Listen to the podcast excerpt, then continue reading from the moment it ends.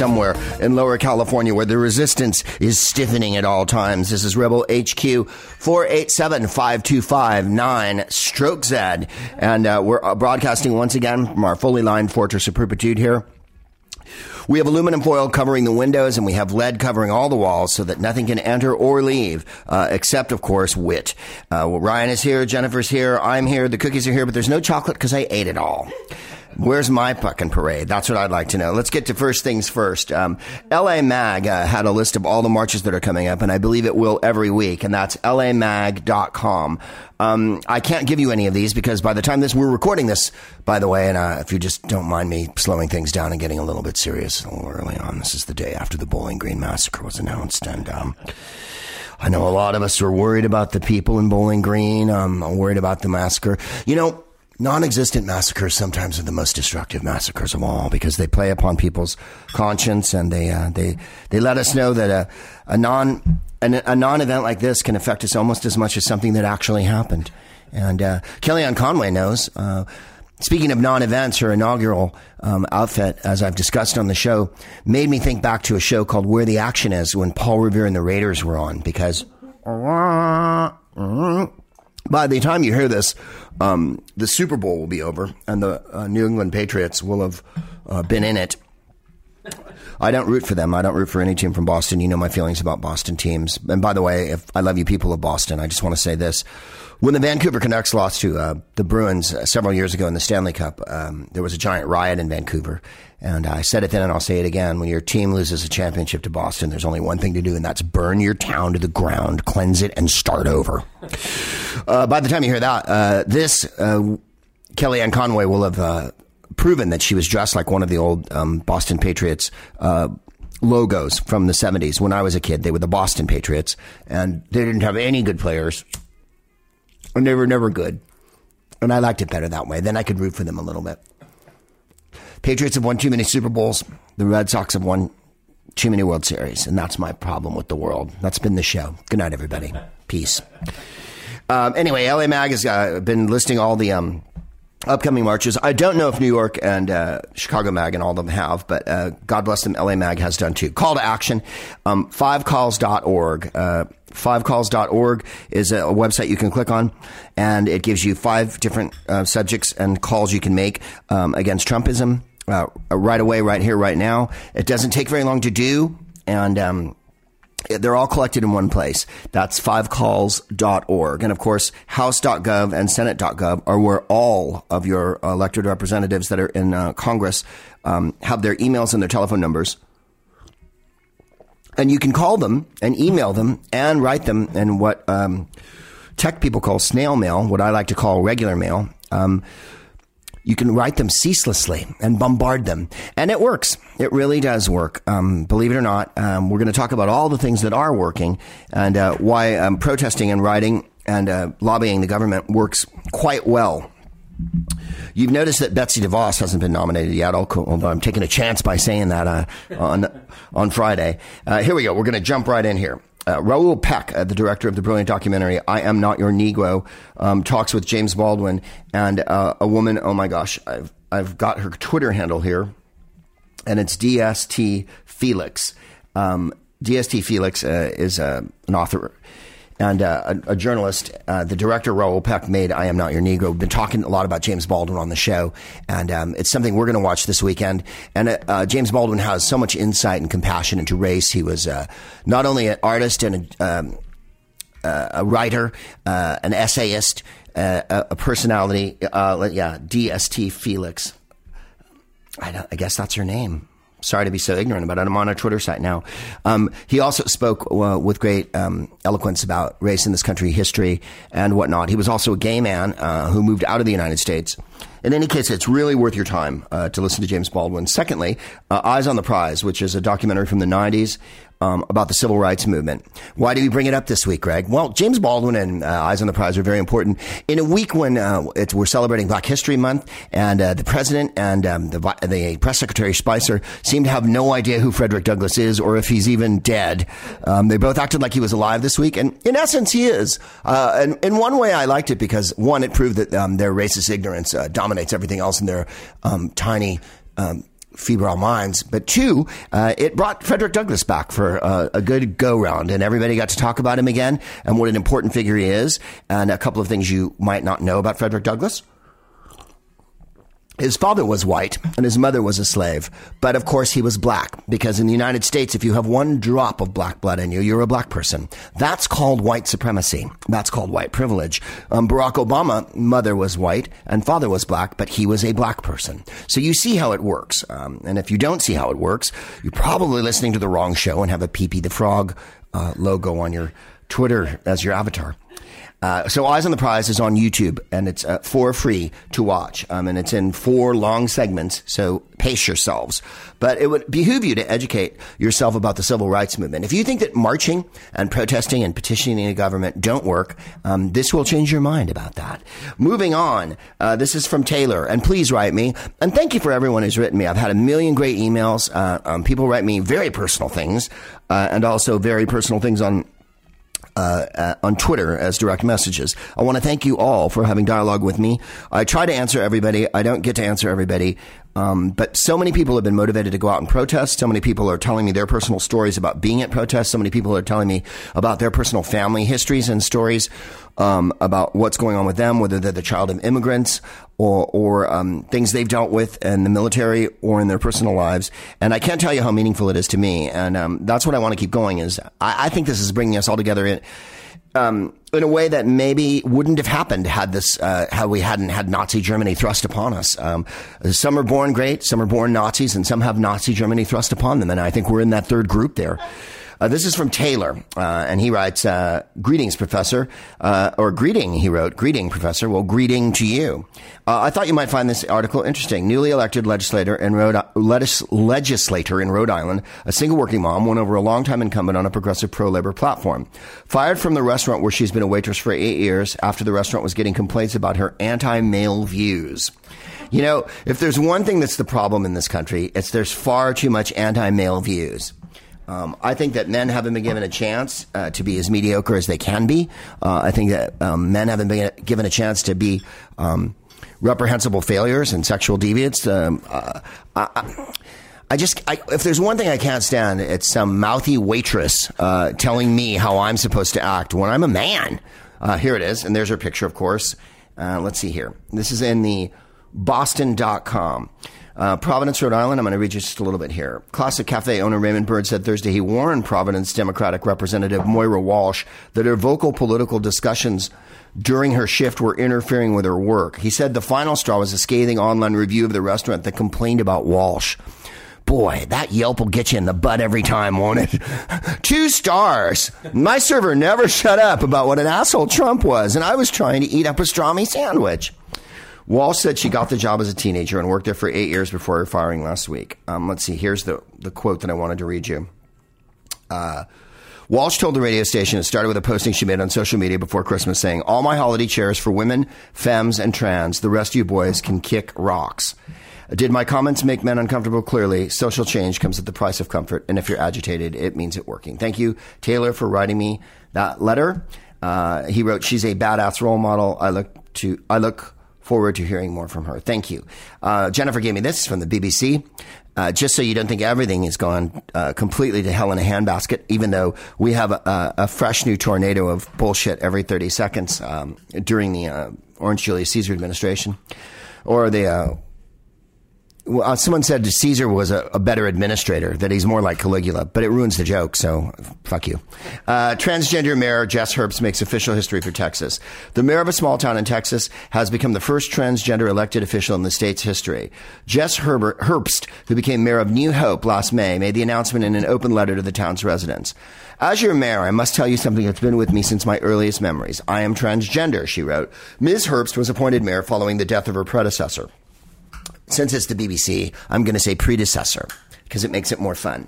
She's previously been elected to the town council as an alderman and road commissioner, according to her statement on the New Hope website. I know that transgender people are just coming to light in our society, and we have made great strides in the past few years. My daughters have been adamant supporters pardon me, of me, and are proud to tell people about their father is transgender. Ms. Herbst um, has been documenting her experience on her blog, J E S S H E R B S T dot com, jessherbst dot com. As the mayor of the small Collin County town, she's the first known openly transgender elected official in Texas history. I will continue as mayor and hope to do the very best for the town. Um, transgender issues have made headlines in Texas in recent months after Republicans unveiled the so-called bathroom bill, a proposal that bans transgender people from using bathrooms of their choice. What could be more important than banning people from using the bathroom of their choice? Oh, maybe keeping white guys from being sexual perverts. Nah, that's not as important. Uh, let's move on. Uh, let's see here. Uh, now I want to get into the um, what happened the other day at the Black History breakfast that Donald Trump com- uh, conducted with the two black people that he knows, Dr. Ben Carson and Omarosa. Uh, from The Apprentice, not even Celebrity Apprentice. She was on the original Apprentice. That was OG Apprentice. I had the um, experience of meeting Omarosa uh, several years ago. Let's say 2007. I was working the red carpet. Uh, I was working with the brilliant uh, Joan Rivers and Melissa, who's quite lovely. And um, they gave me a line, and I can't remember. It might have been, I don't think it was the SAG Awards. I'm, I'm, struggling to remember which exact awards it was. She was at one of them, maybe one that they let TV people go to, so like the SAG Awards. And um, somehow they stuck me with her. And I was like, really? I got to interview Omarosa? And so I went over and I was like, hi, how are you? And she was like, oh. And I was like, you're giving me attitude?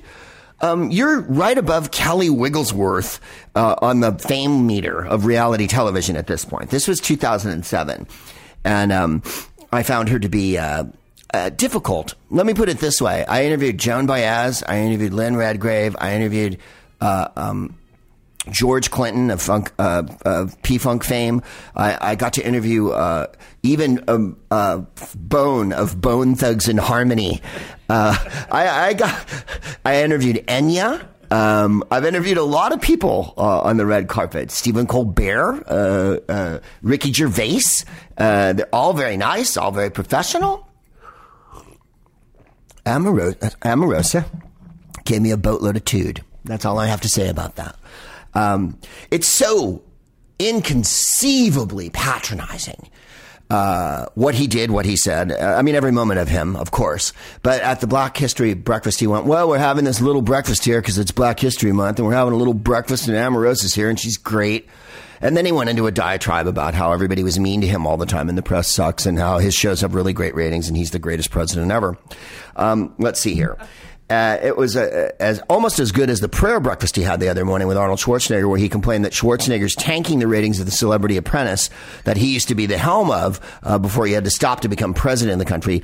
And he said, "To hell with it!" At a prayer breakfast, a national prayer breakfast, Donald Trump said, "To hell with it." If I have any Christian friends left that are listening, uh, I know I'm awfully hard on Christians. Um, if you supported him because you thought he was going to back you up on abortion and hating on queers or whatever it is that your big Christian agenda includes, surely saying to hell with it at a, um, a prayer breakfast encapsulates everything that he's about. Um, disrespect, disregard, and uh, a complete annihilation of all social mores. Let's see here. This is from, I think, my president's black. Does Donald Trump actually know who Frederick Douglass was? The president mentioned the great abolitionist, former slave, and suffrage campaigner during a Black History Month this morning, but there's little to indicate. Here's what he said. I'm very proud to know that we, now that we have a museum in the National Mall where people can learn about Reverend King, so many other things. Frederick Douglass is an example. Uh, sometimes when you're reading Trump's quotes, when you listen to him, it's of course difficult because he stops and starts and you get this sort of weird post Coke aphasia. Uh, but when you read it, it's like when you, I don't know if you ever ate alphabet cereal when you were little and you'd pour them into the bowl and sometimes a word would zoom by as it headed for the bowl. It would be like azimuth or something like that or portrock, you know, and you'd be like, is that a word? Plastron? And then you think, oh God, it is a word. Azimuth is a word. Um, that's uh, when you read him, uh, the, the, the, dropping, the, there's no conditional clauses. Everything's uh, all over the goddamn. Uh, uh if E.B. White was alive, he would come back and stab Donald Trump in the eye with a red pen. Uh, and so would Strunk, for that matter. here's what he said. Um, who's done? Let's see here. Uh, so many other things, comma, Frederick Douglass is an example of somebody who's done an amazing job and is getting recognized more and more. Well, he's been dead since 1895, and yeah, he did do an amazing job. He was friends with President Lincoln. Uh, he he uh, was an abolitionist of the highest order. I, I believe I've read to you before uh, from his Fourth of July speech he gave in Baltimore in the 1860s. Um, he was one of the lions of the abolitionist movement and was able to access the parlors of the white middle class. Uh, let's be honest. And he was also a crusading journalist. And W.B. Du Bois and him uh, and many others uh, uh, led, of course, the charge. Um, the fact that he says he's doing. Uh, do, doing an, done an amazing job and is getting recognized more and more. Um, we all know about him. I've talked about it before on the show. When I was in fifth grade, Mr. Clark, my fifth grade teacher, made all of us do a Black History uh, Month presentation. And because all of us were white, we performed it behind a screen in silhouette. I'm not kidding. And this is 1970.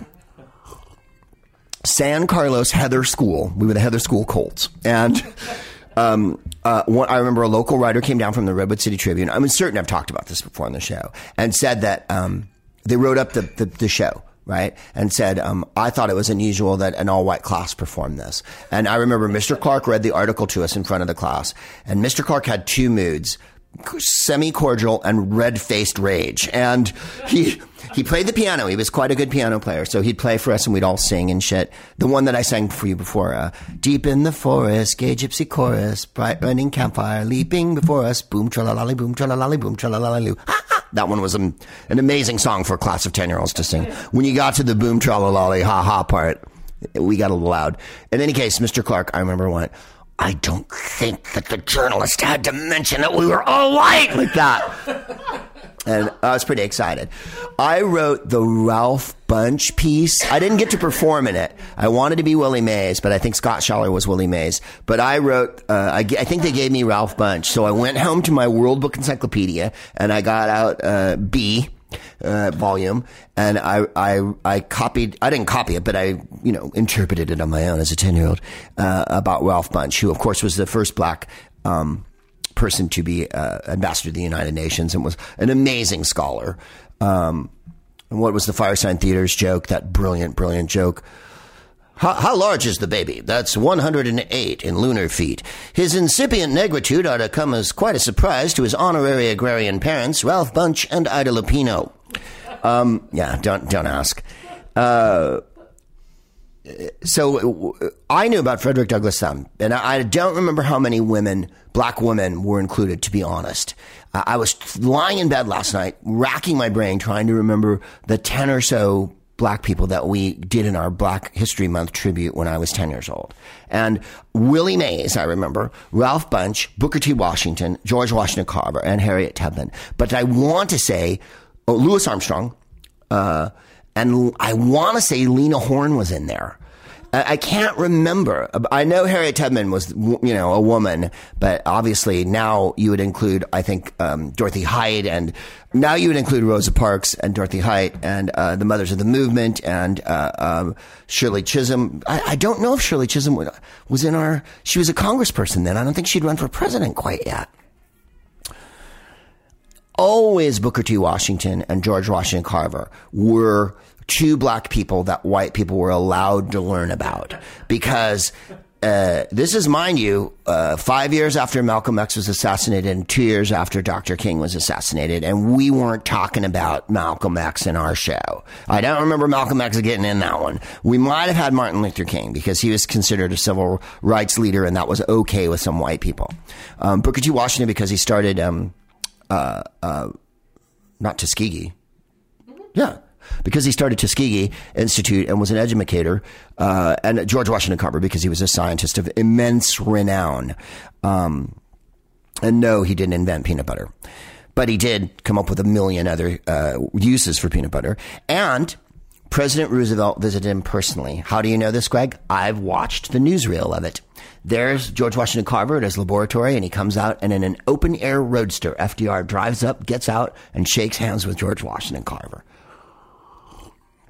because he dealt with science, he was acceptable as a black hero. Now, of course, you need to know about uh, Huey Newton and uh, H. Brown and Angela Davis and uh, uh, all of the leaders of the Black Lives Matter movement. Um, there's so many important um, figures in Black History Month to cover. Obviously, Louis Armstrong never loses his lustrous sheen. Um, what he did in American music is uh, monumental beyond all measure. In any case, getting back to uh, the matter at hand, which is uh, uh Papaya Pinochet. His grasp of black history includes two things that his father tried to have them removed from buildings and that he did the same, and that he persecuted the Central Park Five, who were eventually exonerated and called for their execution, even though they were completely innocent. And as Frank Conniff pointed out, well, with, what with throwing people out of his buildings in the Central Park Five, uh, Donald Trump has certainly earned his place in Black History Month um, by being a noted racist. Um, the fact that the KKK backs him, the fact that David Duke was wildly excited uh, by the nomination of Jeff Sessions as Attorney General. David Duke is a former head of the Ku Klux Klan in the United States. Ought to give you a real good idea of how much knowledge um, Herr President is bringing to the table here. Uh, he's done an amazing job and is getting recognized more and more. I notice. Well, someone just sent the news to his desk that Frederick Douglass uh, was uh, a monumental, and then they're going to love this one. Harriet Tubman, right? He, you know why he knows Harriet Tubman? Because they were threatening to put her on the 10, and he said that was political correctness gone amok. That was last year. Last year, he said that about Harriet Tubman, who brought dozens of people to freedom, including her own parents, uh, got coshed in the head, almost died from it, never received a pension from the government. Um, when her husband, who had been in the Union Army, um, uh, died, the, the, government removed his pension from her as well. That's how she was treated by this country. And she used to bring a gun with her, and sometimes people were reluctant to take the dangerous journey uh, all the way back uh, from the south up to the north on what they called the Underground Railroad. No, it wasn't a railroad, and no, you're not stupid for asking. It was a series of people who uh, hid people in houses and barns, and they had to make a, a, a precarious network um, and, a, and, a, terrible journey through the South at the dead of night, often, and, and hide themselves from um, uh, patrols.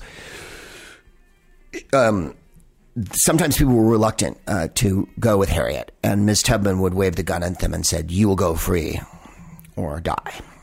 Um, big, let's see here. Harriet Tubman, Rosa Parks, and millions more black Americans who made America what it is today. Big impact. You gotta be kidding me. Within moments, he was off topic talking about some of his favorite subjects CNN himself and his feud with CNN. Uh, we're going to come back to this in a second here. Um, Trump's comments about King were less transparently empty, but Maven stranger. Last month, we celebrated the life of Reverend Martin Luther King Jr., whose incredible example is unique in American history. Trump said employing a favorite meaningless adjective right? An incredible example. But this wasn't really about King, it was about Trump. You read all about Martin Luther King when somebody said I took a statue out of my office. And it turned out that that was fake news. The statue's cherished. It's one of the favorite things, not my favorite things. And we have some good ones. Meaning we have some good statues. Is anyone following this? This is like listening to a monkey type until Shakespeare's written. We have Lincoln and we have Jefferson and we have Dr. Martin Luther King. And I'm collecting and trading. I'm, I'm looking for Stalin. Uh, and I got two Mussolinis here that I'll trade for Hitler if anybody's cool with that. I got a couple of Suhartos. I'll trade him for a Sukarno. And I got a Trujillo and I got a little Manuel Noriega. It's not really a statue. It's more of a bust. Um, even beyond the strange aside about Douglass and the digression from King, his comments point to the superficiality of his engagement with African American culture. He named the four most famous figures in black history with no meaningful elaboration. He was reading from a sheet. He was uh, at least able to name Tubman, unlike his vanquished rival Gary Johnson, who did not know who Terry, Harriet Tubman was. Did not know who Harriet Tubman was. He was governor of New Mexico. In a way, Trump isn't totally wrong about Douglass getting recognized more and more, although one is left to scratch one's head at where precisely he noticed Douglass' heyday of influence was the mid to late 19th century.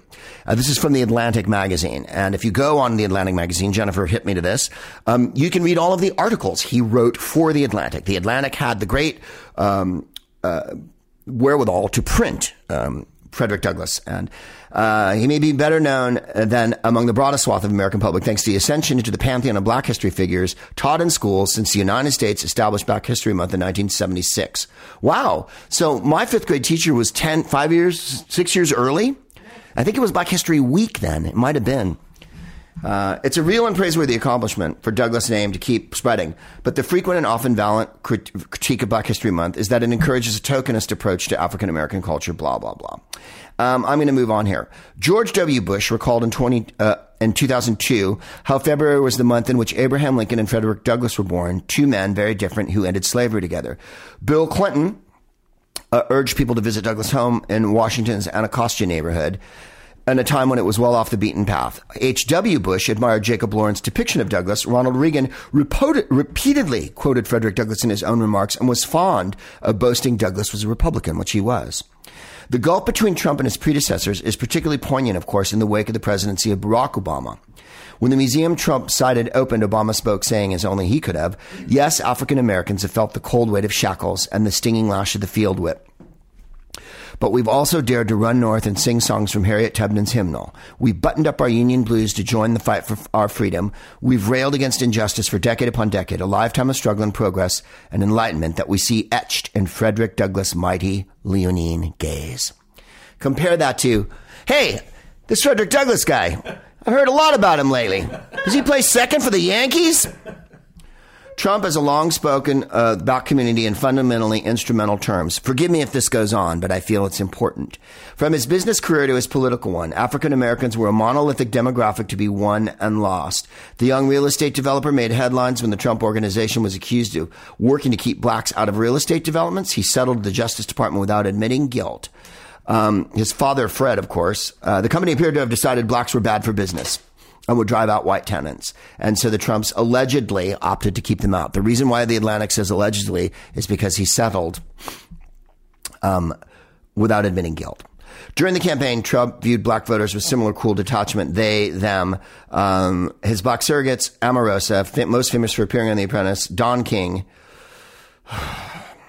Hillary Clinton's campaign manager, meanwhile, called on LeBron James, Beyonce, and Obama. When Trump spotted a black man at the rally in California, you may remember this one last summer, he called out, Oh, look at my African American, African American over here. Look at him. Are you the greatest? Are you the greatest? No, that would have been Muhammad Ali. When Trump decided, uh, announced a black voter outreach operation, he delivered his message to overwhelmingly white audiences in overwhelmingly white locales and employed a series of racist and outdated stereotypes about inner city crime, poverty, and lack of education, in which he appeared to believe represented benign patronization. His own aides told reporters their political goal was to suppress black votes by encouraging African Americans to sit the election out. Trump won 8% of the black vote. Let that one sink in on Black History Month. According to exit polling, besting Mitt Romney showing against Barack Obama, but falling well short of the recent GOP high water mark in 1976 of 17%. He continues, uh, if you remember, I wasn't going to do well with the African American community, and after they heard me speaking and talking about the inner city and lots of other things we ended up getting, I won't go into details, but we ended up getting substantially more than other candidates who have run in past years. That's a Trump quote. And the Atlantic uh, uh, ads, he added somewhat misleadingly. And now we're going to take it to new levels. And then this is a line from The Atlantic, but I wish I'd wrote it. February might be Black History Month, but every month is Trump History Month. Then this, because it was awesome. This is from a site called One Hot Mess. Jennifer sent it to me. Frederick Douglass opens Twitter account from beyond the grave to troll President Trump. It's gone now. It's gone now. It only lasted a day. But here's a couple of the hot ones from Frederick Douglass from Beyond the Grave. So, excuse me. Uh, he said he's done an amazing job and is getting recognized more and more. I noticed. Um, so Frederick Douglass tweeted, um, "My autobiography, Life and Times of Frederick Douglass, is the number one bestseller on Amazon. Four times better sale than Art of the Deal. P.S. I'm dead." Hope you like everything I did for women's suffrage, even the losers, haters, and haters and flat-chested fives. Enjoy. Um, by the way, Victoria Woodhull, the first woman who ran, excuse me, for president in the 1870s, selected Frederick Douglass as her running mate, much to his surprise. It came as news to him. Uh, she was a rich uh, white woman uh, from a, um, a, wealthy family, and she'd made her own fortune as well. Um, uh, here's another one. Appreciate real Donald Trump's congrats on the amazing Capitol's job I did to secretly educate myself and other slaves while still living under slavery in Maryland. My work is finally being recognized! Exclamation point. Uh, your uh, at Capitol's fake national security immigration ban goes against everything I stood for when I was alive 122 years ago. A horrible mess. And then finally, I will be asking for an investigation into the massive voter fraud that led to black people and women not voting for the entire first half of U.S. history. Um, if you want to read them, they're all at um, a site called One Hot Mess, uh, and it was genius. Now, on to the heroes and all the good things that are happening. Um, this happened uh, this week. You may have heard about it. The Muslim ban uh, uh, that happened last weekend, subsequent to me uh, uh, podcasting from Vermont um, was is of course a wildly unconstitutional, racist, and violates about a thousand different tenets of the Constitution, the separation of church and state. Um, there's several articles that say you can't even do this. Um, he singled out Muslims in particular, uh, which will remind you of um, Nazi Germany singling out Jews in particular. Let's not make too fine a point of it. Uh, I'm not trying to use a bludgeon here. I'm saying this is how it starts. Um, on that note, I'm going to go to this for a very brief second, and then come come back to the point that I want to make. Um, not about Eric Trump. And, uh, oh, foo, it's not there. How, oh, kittens. All right, never mind. Uh, the, the, the, signs of a rising fascism are easy to see. Uh, first, one group is demonized. Uh, then, um, newspaper journalists will spend time writing articles about why they're demonized and what's going on, and this is crazy. Um, that's how it begins. And then the next thing you know, um, there's trucks coming to your house and the camps, and people disappeared in the middle of the night. The next thing you know, never mind trucks and camps, the next thing you know, people who are legal residents of the United States, some of whom are genuine U.S. heroes, some of whom have green cards, some are citizens, are not allowed to come back into the United States because he has a racist ban, because he knows that people react to the word Muslim, because all Muslims Muslims are cast as terrorists in this country. Um, we've been stopping professors, doctors, uh, vital people in the co- uh, um, academics, uh, vital people in the cogs of American society. It's an absolute scandal, and much uh, to um, all of our credit in this country. People went out in their numbers to the airports, and uh, a, a, number of women judges ruled uh, immediately, uh, uh upturning the ban in a bunch of places. Um, cities have taken it upon, upon themselves, particularly uh, San Francisco, uh, to sue the government over the illegality of the ban. The Muslim ban is um, absolutely revolting in every way. But the first person that reacted was the acting attorney general, Ms. Sally Yates. She's from the South, and Ms. Yates considered resigning. Um, but she concluded doing so would only defer a difficult decision to a temporary successor, who now is in. Um, what Ms. Yates did was um, write that she did not want um, to. she she was not going to enforce the law because she found it as Attorney General unconstitutional. He called her um, uh, ruling a betrayal. Understand that um, betrayal is a very big word with the Russian government. Putin adores the word betrayal. It's a real KGB keyword. What they do with anyone who disagrees with them is call them a betrayer. They betrayed you. They betrayed America. They betrayed our patriotism. They betrayed keeping America safe. Um, Sean Spicer insisted the ban was about keeping Americans safe. It's not. It's about playing to racists. Um, America is much less safe if you uh, enact a Muslim ban, particularly against selected countries, and not the countries where many of the 9/11 hijackers came from. And we'll get to all those salient facts in a second. I wanted to read you this about Miss Yates. Um, two years ago, in her confirmation hearing, um, uh, before she was Attorney General, she took over for um, Yvette Clarke. Uh, uh, she was interviewed by, of all people, um, Jeffrey Beauregard Sessions III um, the Alabama Republican, and he's up for Attorney General right now. And he asked uh, Ms. Yates if the views the president wants to execute are unlawful, should the Attorney General or the Deputy Attorney General say no? I believe the Attorney General or Deputy Attorney General has an obligation to follow the law and Constitution and give their independent legal advice to the President, Ms. Yates replied. And Mr. Sessions was satisfied with that answer. The Attorney General is an independent counsel working within the government. They are not to rubber stamp what the president says. Um, the fact that he fired her will give you an idea of what an autocratic tyranny looks like. This happened um, in 1973 when uh, independent counsel uh, Archibald Cox uh, was um, lo- uncovering many Watergate facts about Richard Nixon.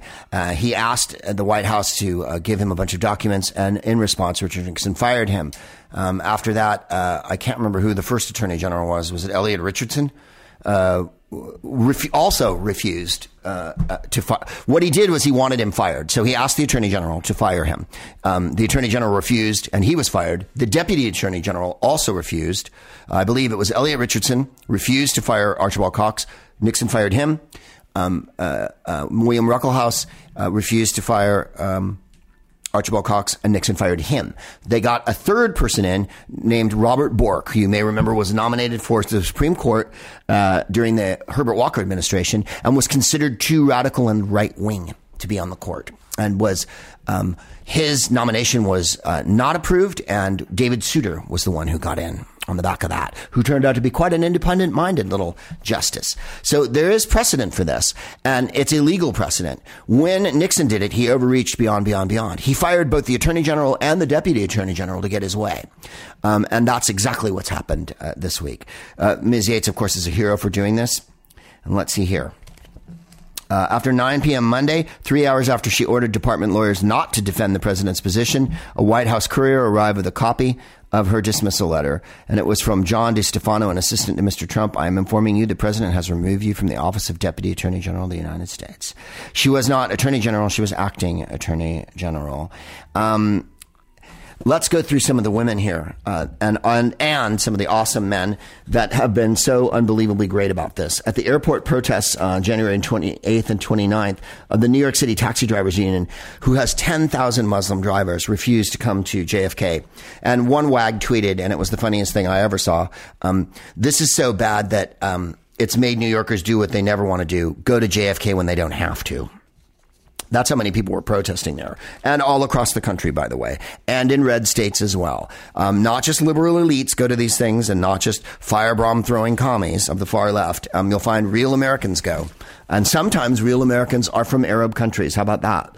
Judge Ann Donnelly was appointed by Obama. Um, she made one of the rulings. Um, I've got an article about her that we'll get to.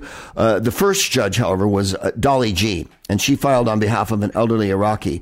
And by the way, for your information, Dolly Gee is the first Chinese American federal court judge in U.S. history. Get right on that, the United States. How long have we been importing Chinese people into the country?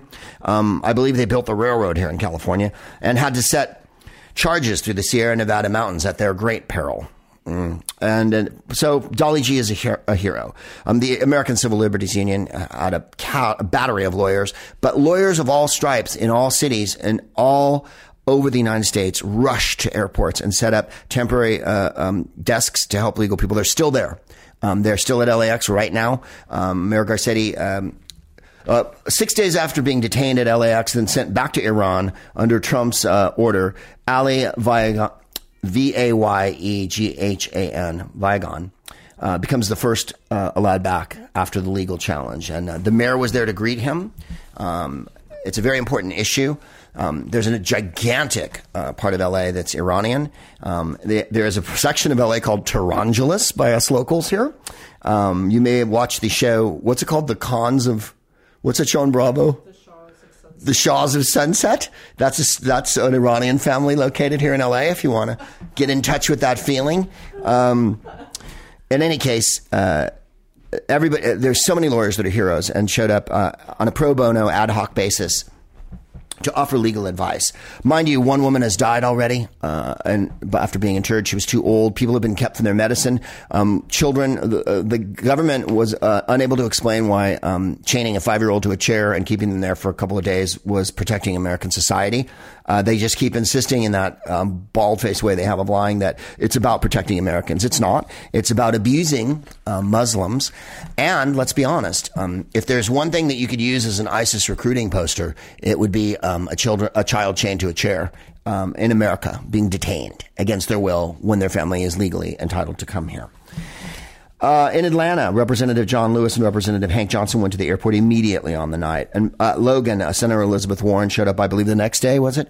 In Dallas, Mayor Mike Rawlings said, From the bottom of my heart, I apologize to those detained this weekend and their families. Um, on another note, and Mayor Mike Rawlings has been awesome, as you know, during the shooting that happened in Dallas. Um, uh, on another note, Texas is fixing to not have any sanctuary cities and make that a law. Uh, whereas uh, San Francisco, Los Angeles, Garcetti announced yesterday, in fact, uh, when Mr. Vayeghan was let back in, that LA is going to be a sanctuary city. What does that mean? That means that um, if you think you're going to be deported, you can come to the city and not be deported.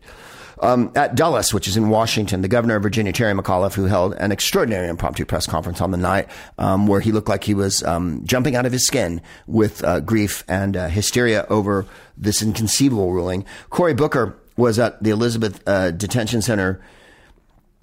he he drove from New York to Washington uh, to attend several uh, different uh, to go to several different airports. Cory Booker's been wildly active on this. Gerry Connolly from Virginia. Representative Jamie Raskin from Maryland and Representative Don Beyer from Falls Church, Virginia uh, were also at Dulles Airport. At JFK, uh, you may have heard uh, Representative uh, Nydia Velázquez and uh, Jerry Nadler are two congresspeople from New York who were there immediately. And they probably really, really started the ball rolling on this one because they showed up immediately. They're, uh, um, they bowled their way in. They wouldn't take no for an answer, and they got uh, people released. Uh, at the time, uh, this is a, a, little, this is a couple days old. He was able to get two Iraqis out of detention on the 28th that had worked for the U.S. military. Um, they have been amazing. Um, Yvette Clarke, who I erroneously stated was the former Sec- Attorney General, uh, is a congressperson from New York. Uh, at JFK were uh, Hakeem Jeffries, uh, Yvette Clarke, Gregory Meeks, and Adriano Espaillat. In Houston, Tom Perez was there, and the mayor, um, Pete Buttigieg. Yes, his name is Pete Buttigieg. It's spelled so unbelievable that it had to be spelled out for me here as phonetically. So people are standing up everywhere. In LA, our own Ted Lieu, uh, who's a congressperson from here, um, Assembly Speaker Anthony Rendon was there on the night and was amazing about this. The Speaker of the Assembly is a very important position in California, probably the second most important political position past governor, I would think, because the Assembly is a giant body here. And because we have so many people and so many districts, um, Willie Brown, who was a mayor of San Francisco and um, helped run uh, Jesse Jackson's campaign in 84 and 88, um, was Speaker of the Assembly and a very powerful one. Um, it's, a, it's a wild post here. You have, let me, what what does Al Pacino say in The Devil's Advocate? It puts you at the head of all tables. Um, everyone takes your call because you represent farm places, you represent cities.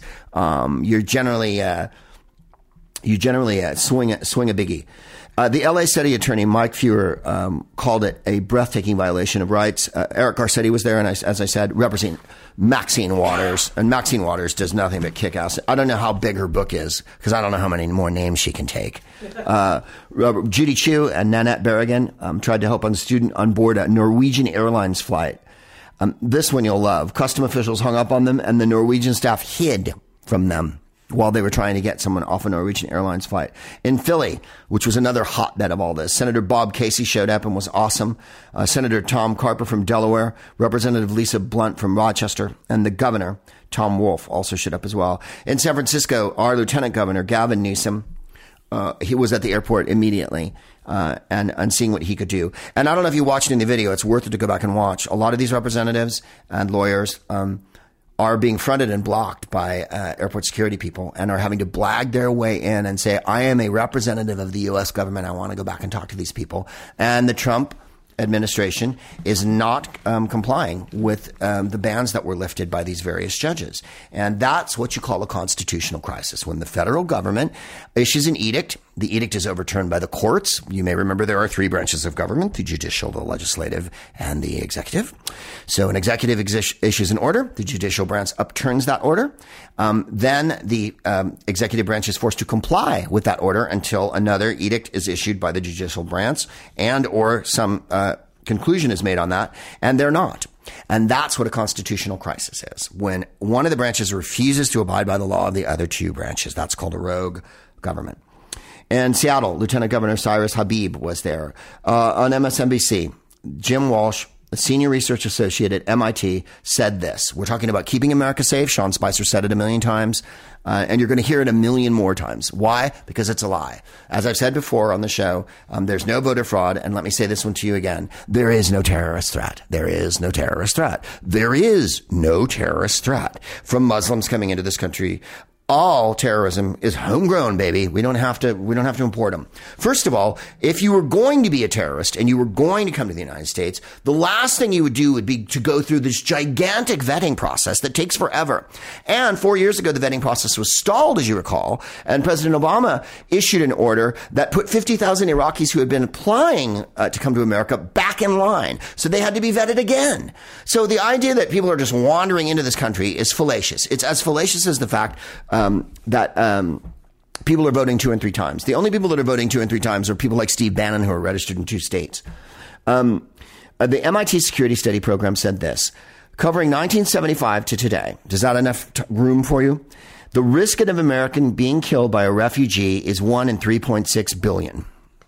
So if that doesn't sleep safely, my darlings, no refugees are coming to kill you. If anything, we're not taking enough refugees into this country. We have wild resources. Com- compare Germany or, or, or uh, uh, other European countries, France, that have taken way more refugees than we have. Greece, which has no infrastructure and is forced to put them out on islands under tarpaulins. Turkey, a lot of countries have dealt with a lot more refugees than we have. If anything, we're being heartless about this from the jump. Uh, on top of this horrible ban. Most victims of religious extremism are Muslim. Muslims kill more Muslims than anyone else. Uh, and then he actually had the temerity to say, well, we'll let Christians in. Like Christians are some paragon of virtue and Muslims aren't. It, it, it, the blood boils and the mind boggles. And uh, I, my brain is full of marbles. Let's move on. Are you hiring? Do you know where to post your job to find the best candidates? Posting your job in one place isn't enough to find quality candidates. If you want to find the perfect hire, you need to post your job on all the top job sites, and now you can. ZipRecruiter already has 9 million resumes you can search through in their database. You can add multiple people to your account to make the most efficient for your team to find the best hire. With ziprecruiter.com, you can post your job to 100 plus job sites, including social media networks like Facebook and Twitter, all with a single click. ZipRecruiter is a search engine for finding and posting jobs. Find candidates in any city or industry nationwide. Just post once and watch your qualified candidates roll into ZipRecruiter's easy to use interface. No juggling emails or calls to your office. Quickly screen candidates, rate them, and hire the right person fast. If you have any issues, ZipRecruiter's friendly and human support staff is ready to help. Find out today why ZipRecruiter has been used by over 1 million businesses. As featured on Forbes, Wall Street Journal, Time Magazine, The New York Times, TechCrunch, and CBS. ZipRecruiter's website shows trending career fields, cities, and searches. And right now, smartest man in the world listeners can post jobs on ZipRecruiter for free by going to ziprecruiter.com slash smart. That's ziprecruiter.com slash smart. One more time to try for free, go to ziprecruiter.com slash smart. I thank you, and the Smartest Men in the World podcast thanks you on behalf of all the smartest men in the world. Um, let's see here. This is a list of things that have happened in the last two days. but because we're moving at a lightning's pace here, uh, it's very difficult to keep up with everything that's going on. I don't ask you uh, to keep up with everything that's going on. In fact, let's slow down for a second and look at another person who's being a hero this week. Um, the, the, the editor in chief of Reuters news agency is named Steve Adler. And uh, like every other uh, news agency, they've been having great difficulty uh, interpreting and getting access to um, the madness of King Orange. And he has a particular bone uh, with CNN, which I don't understand why. Um, as I've said before in the show, I felt that they sucked up to him and gave him more free time. All you had to do during the election was turn CNN on to see an empty podium with the word Trump written in front of it and wait two hours for something to happen. And they'd come in and go, great, amazing, terrific, we're doing a terrific, amazing job. Oh, look, a Negro. Um, it, it was heinous beyond measure. Um, uh, calling everybody fake news and saying that reporters are some of the most dishonest people. That's an actual quote from Donald Trump. Reporters are not some of the most dishonest people. Reporters are some of the most intrepid and necessary people in American society. Media outlets and giant corporations that control media outlets are not to be trusted. Uh, however, reporters themselves, I believe, uh, most of the time want to get the truth out. Now, on a news site like Breitbart, for instance, or InfoWars, um, those are completely fantastical. And what do I mean by fantastical? I mean they are fantasy, like H.P. Lovecraft is fantasy. Cthulhu doesn't exist, and a pizza parlor with a child prostitution ring out of it under Hillary Clinton's control does not exist. Okay? Those are, I, am talking about empirical facts versus nonsense and racist, inflammatory, hateful nonsense. Um, I want to read you a little bit of what Steve Adler wrote about how Reuters is going to be covering. And by the way, he wrote this, what are we on, day 13? This was yesterday. The first 12 days, oh, now we're on day 15. Don't make me do addition. I'm not very good at math, but I'm amazing at talking. Uh, the first 12 days of the Trump presidency, and I sound more like Alan Arkin. I realize that. I don't, I don't. I did President Trump like, what if he was Alan Arkin? Amazing. We're doing a good job. My fingers are much bigger in person than they are when you look at them on a podium. The first 12 days of the Trump presidency, yes, that's all it have been. Exclamation point. Oh, Steve. Don't use an exclamation point. You're a news writer. Have been memorable for all. It's not every day that the president calls journalists among the most dishonest beings on earth and that his chief strategist dubs the media the opposition party. That's Bannon, the Nazi. Um, so come and get me, by the way, if you don't like me using the word Nazi. Explain to me how he's not a Nazi and then I'll stop saying it. Let's call him a white supremacist then, if you want to split hairs. Can we agree that he's a white supremacist? Let's also say that he's not a good dresser and he should have a razor in his possession with which to shave his face. And uh, we've advertised for Warby Parker here. You can get yourself a hip pair of frames, bro. You don't have to wear the pervert glasses. What, um, what is the Reuters answer? To oppose the administration, to appease it, to boycott, to use our platform to rally the media. All of these ideas are out there. We already know what to do because we do it every day and we do it all over the world. And this is the part I wanted to read.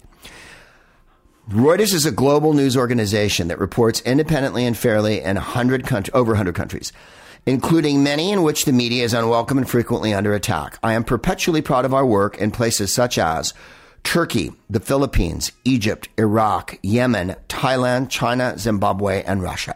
Nations in which we sometimes encounter some combination of censorship, legal prosecution, visa denials, and even physical threats to our journalists. We report to all of these by doing, respond to all of these by doing our best to protect our journalists by recommitting ourselves to reporting fairly and honestly, by doggedly gathering hard to get information, and by remaining impartial. We write very rarely about ourselves and our troubles. You can see what he's referring to there. And very often about the issues that will make a difference. So here's the rules they're going to do. Do's. Cover what matters in people's lives and provide them with the facts they need to make better decisions. Become ever more resourceful. If one door closes, open another of information they mean. Give up handouts and worry less about official access. They were never all that valuable anyway. Our coverage of Iran has been outstanding and we have had virtually no official access. What we have are sources. I said it last week in Vermont and I'll say it again. What reporters do is go to people and talk to them.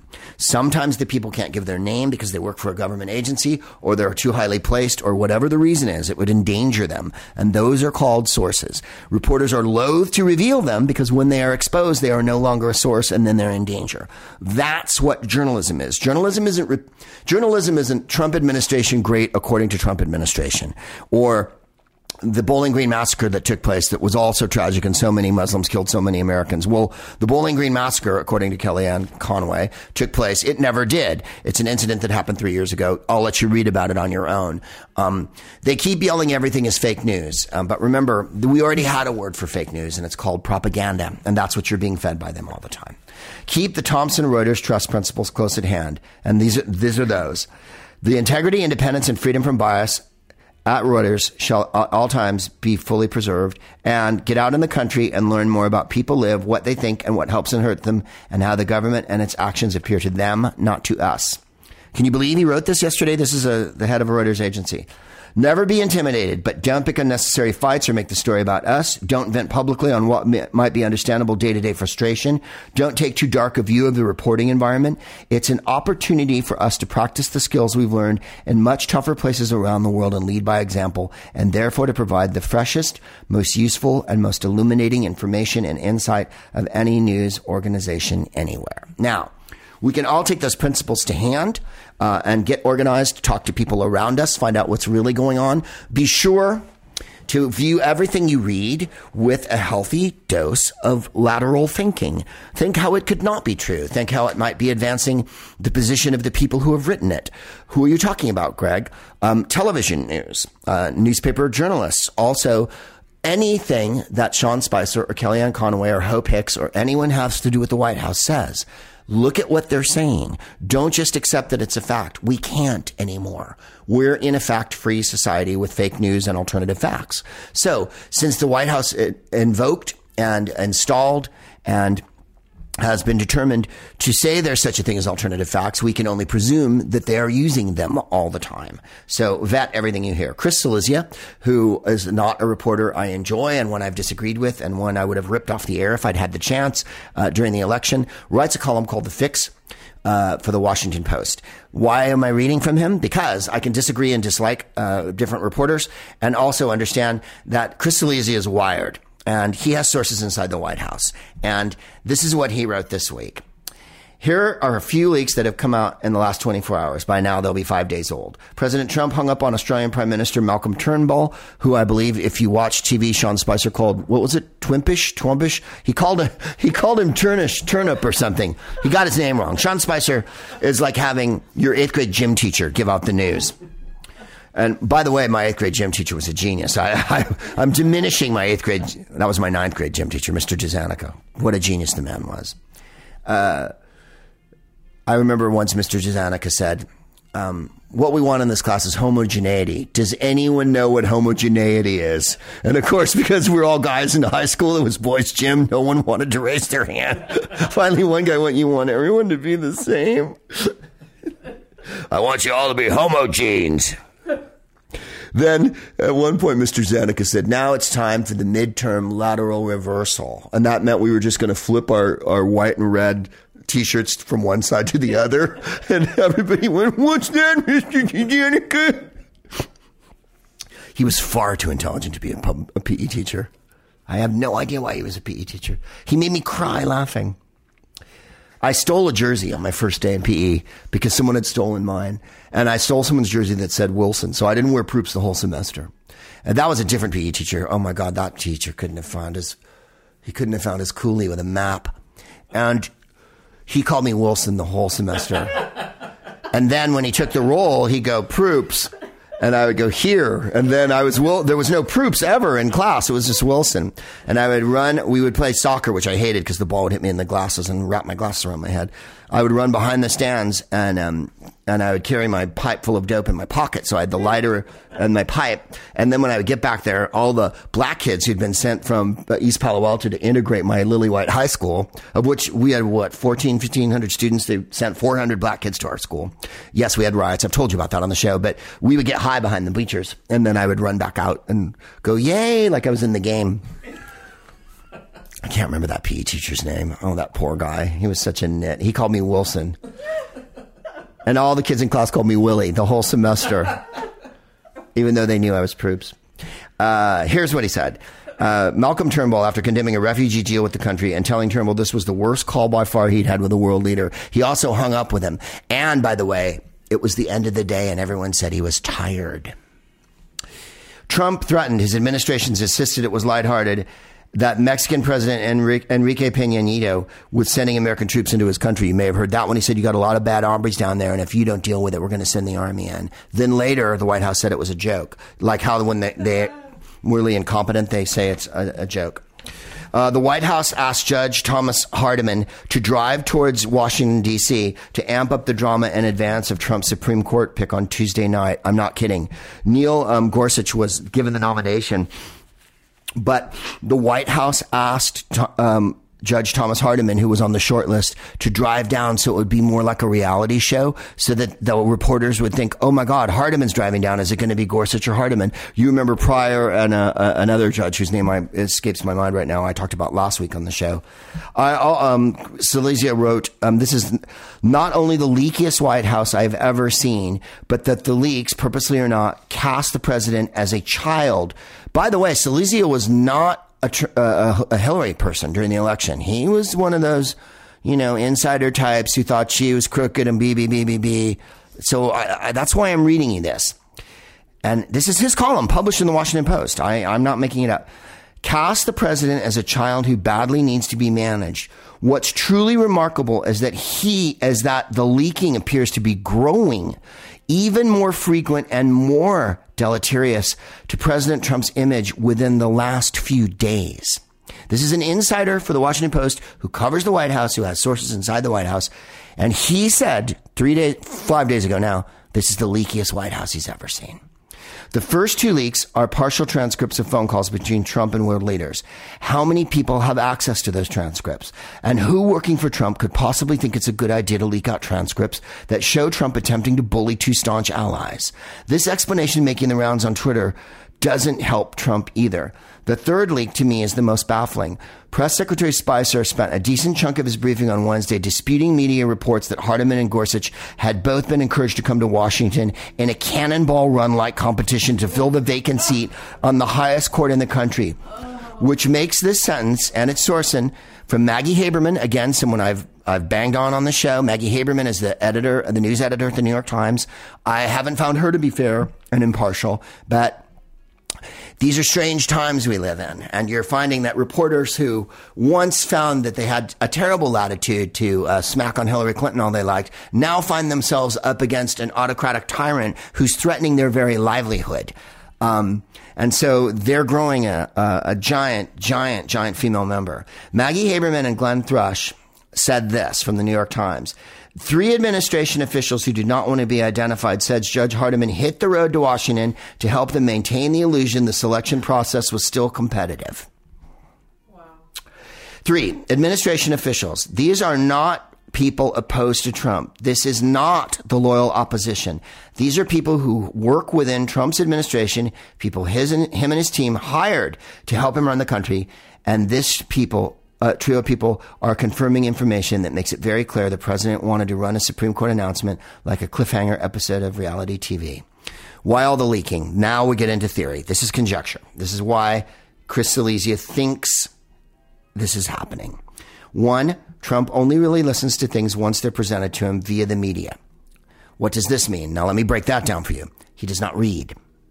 He does not read position papers. He does not read code books. He does not read the massive amount of information that is given to a president in each day. Now, Barack Obama and Bill Clinton, as you know, diligently, and I presume George Herbert Walker uh, Bush as well, because he was a lifetime public servant and had been the head of the CIA, spent all night reading code books. What are code books? Code books are information given to you by the various branches, the National Security Administration, the NSI, uh, uh, uh the CIA, the FBI, um, overseas generals, the Joint Chiefs of Staff anything you can imagine, the Pentagon.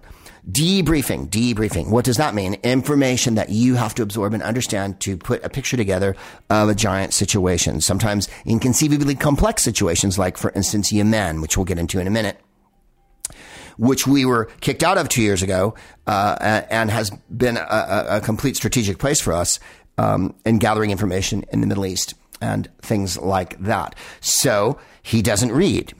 That's what uh, we're getting from this column here. Trump campaign manager Kellyanne Conway acknowledged in the campaign the best way to get through to him was to talk on cable TV or to other reporters. So, in other words, he goes home. Well, he doesn't go home. He's at the White House and he's got a bunch of TVs on. I assume CNN because uh, CNN gives him uh, that perverse inward boner. You know, when you hate something so much that you have to do it, like the tooth you can't stop fiddling with, even though it hurts. And then I assume Fox News because Fox News is basically state run TV now. It's like, uh, uh, what was the old uh, Russian newspaper when they were communist? Izvestia. Uh, Izvestia and Pravda were the two mouth, were the two organs of the Communist Party. Fox News is an organ of um, the um, uh, Clementine Kaiser uh, administration. There's no indication Trump has changed his voracious media consumption habits since he formally entered the White House. So what, what does this tell you? And I, I don't like talking about old people um, in a denigrating way, but let's just get this straight. If you know an old person, and you probably do, um, let's make a couple of generalizations. It, many times they prefer to talk over the phone rather than communicate electronically, and many times they prefer to watch TV uh, uh, over other forms of entertainment, say like looking at their phone all day. Um, I'm not saying this about all people, old people. I'm generalizing. I know my parents watched a lot of television, and that's where they got a lot of their news from. They also read papers. But I don't remember um, my mother going on the computer very much. She didn't like it. Now, are you using your mother as an example for all the rest of us in the world? No. You know what I'm getting at here. He's a 70 year old man. He's watched TV his entire life. He's a TV junkie. Why is he a TV junkie? Because he was a TV star and because his name is always on TV. It made him famous. When he hears his name on TV, he thinks that's what fame is. And he understands Twitter. So those are two things that he understands. About reading and comprehension, not so much. The idea of him staying up and reading a code book, this, the idea of him sitting through a three and a half hour uh, intelligence briefing with intelligence officers, not going to happen. Doesn't have the patience for it. Uh, is this a fact, Greg? No. I'm inferring this, and I'm uh, uh, from all of the things that I've read and all of the things I understand that that's how he gets his information. Um, it's unli- it's uniquely possible these leaks are aimed at reining him in. How about that theory? Showing him that when he acts like this with, say, world leaders, it makes him look bad. That people within the White House, according to Chris Cillizza's theory, are leaking this information to the media, like things like judges racing each other to the nomination of the Supreme Court in cars. This week on the Great Supreme Court race, it's Judge Hardiman versus Judge Gorsuch. Who's got more Confederate bumper stickers on the back of their BMW SUV? You'll find out on the Great Judge Race. Tuesdays on NBC. Uh, there are senior, there are people at senior levels. This is the second theory within the administration who have major concerns about Trump and his fitness for office. It is the long tradition of whistleblowers that they are using selective leaks to make sure that people know what is really going on inside the White House. Well, you know that a thousand people in the State Department this week have filed. I'm not. Rachel Maddow explained it quite clearly on her show the other day. There is a safety valve within the government that was installed in the 70s, whereby you can come forward, and if you feel that something unkosher is happening, or more more to the point, uh, the head of your agency, right? Uh, say it's the FBI or, or, or, the State Department, for instance, in this case. Um, and the head of the State Department is the Secretary of State, who in this case is Rex Tillerson. Um, if you feel they're not doing something right, um, rather than go to your superior um, uh, because you feel you've gone to your superior and they won't listen to you, you can uh, file a, a, type of form, an exigency form, where um, it goes directly to the head of the agency and you subvert everyone on top of you who won't listen to your pleas and cries. It happened during the Obama administration uh, about four or five years ago. Some people didn't care how he was dealing with the Middle East, and 34 agents within the State Department went and filed. I can't remember the name of it. I apologize. As I said, Rachel Maddow uh, explained it quite clearly. In any case, a thousand people in the State Department have come forward um, in the last week about what's going on in the State Department, and. Uh, Let's see here. Back to Chris Cillizza. Neither theory is a good thing for Trump. He's someone who's made very clear in the business world and in his brief stint in politics, that's his words, not mine, that he expects unflinching loyalty from his staff, and he's not getting anything close to it right now. And I have to assume this is an assumption and a theory by Chris Cillizza. Knowing what we know about him, it's driving him crazy. I'd say any sort of staff purge is unlikely this early in the presidency. Uh, a dissent letter. Is it called a letter of dissent? Um, I think it is. Here, if you look down on the, uh, you're allowed to do it within your agency, and you won't be penalized by your higher ups, and you can't be fired for disclosing that information. That's what the dissent letter protection is under the law. Um, in other words, there was no way to go into that. A dissent cable. A dissent cable. You file one, and then literally the head of the State Department, the Secretary of State, and the Undersecretary of State, and all of the juniors below them are given this dissent cable, and they have to respond to it personally. It's a it's a safety valve the government put in, um, and uh, it's been used by a thousand members of the State Department this week. That's not a good situation, is all I'm saying there. Here it is. One example, thank you, Jennifer. This is from the Boston Globe. Suggested the sentence should simply end in lasting shame. The decision to restrict the freedom of Japanese Americans in the United States and foreign nationals who wanted to travel or settle in the United States during the 40s has been a source of lasting shame for many in our country. And uh, one diplomat thought that many in our country was like, really? We're not all ashamed that we did that to the Japanese? This is California, where I guess we even know people who were interned. We, personally know people from San Francisco. Uh, I don't know George Takei, but I stood in line next to him once. He was interred. Uh, this is from Reuters, talking about the Yemen. The U.S. military said on Wednesday it was looking into whether more civilians were killed in a raid and, and on the Al Qaeda in Yemen on the weekend, and the first operation by pres- authorized by President Donald Trump as commander in chief. You may remember what a shitstorm Benghazi was for Hillary. In this operation, which by the way was decided over dinner with Jared Kushner, that's Ivanka Trump's husband, and Steve Bannon in attendance, he averted and did not go through all the regular in- intelligence channels. It was uh, a mission that was thrown out there. It was very dangerous. I'll read you a couple details. Navy SEAL William Ryan Owens was killed on a raid at the branch of the Al Qaeda known as the AQAP in Al Baida province, which the Pentagon said also killed 14 militants. Medics said 30 people, including 10 women and children, were killed, including one American girl, as you know. The U.S. Central Command said in a statement the investigating team had concluded regrettably civilian noncombatants were likely killed. It was said children may have been among the casualties. They were. U.S. military officials told Reuters Trump approved the first covert counterterrorism operation without sufficient intelligence, ground support, or adequate backup preparations. U.S. military officials told Reuters Trump approves the first covert counter, counterterrorism operation without sufficient intelligence, ground support, or adequate backup preparations. This is a rogue person acting baselessly. President Trump uh, the Pentagon directed queries about the official's characterization of the raid to the U.S. Central Command, which pointed only to its statement on Wednesday. CENTCOM asked for operations we believe have a good chance of success, and we ask for authorization when we believe there is a chance of successful operations based on our planning. How's that sentence read? And that's from the spokesman, Colonel John Thomas. Any operation where you put operators on the ground has inherent risks, he said. Mm-hmm. White House officials said the operation was thoroughly vetted by the previous administration and the previous defense secretary had signed off on it in January. See, it's Obama's fault. The military officials who spoke to Reuters on condition of anonymity said a brutal firefight killed Owens and 15 Yemeni women and children. One of the dead was an eight year old daughter of Anwar al Awlaki, a militant killed by a 2011 U.S. drone strike. The American elite forces did not seize any militants or take any prisoners off site. The deadly, um, we've switched to, yeah, the deadly U.S. raid may bolster the Yemen's Al Qaeda. This is from a, uh, that was from a quote from the Crisis Group. Knowing that we killed an estimated 14 AQAP members and that we gathered an unbelievable amount of intelligence that will prevent the potential deaths or attacks on American soil is something I think most service members understand, and that's why they joined the service. That's what Sean Spicer said. A senior member in Yemen's Al Qaeda branch, Abdullah Raf al Dabab, and other militants were killed in the gun battle. One of the three U.S. officials on the ground said the on, uh, said on the ground surveillance of the compound was minimal at best. The decision was made to leave it to the incoming administration, partly in the hope that more and better intelligence could be collected.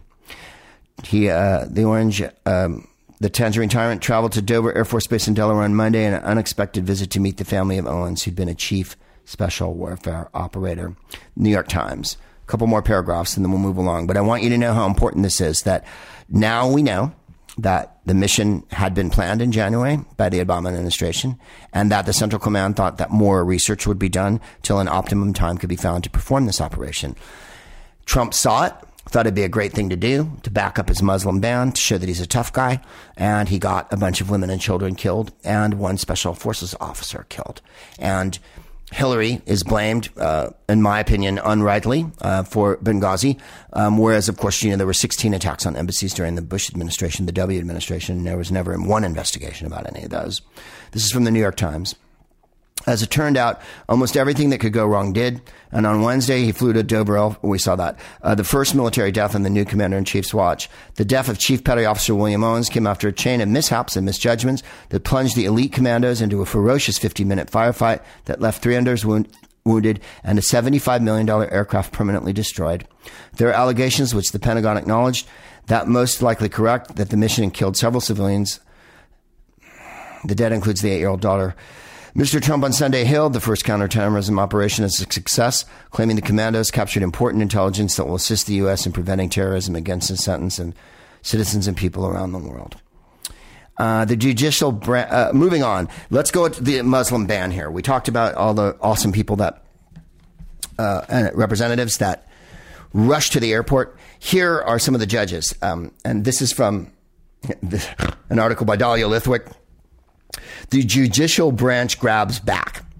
Um, Donald Trump told Access Hollywood's Billy, oh, you know what happened. Um, let's move in here and find the, um, before interim Attorney General Sally Yates was promptly dismissed.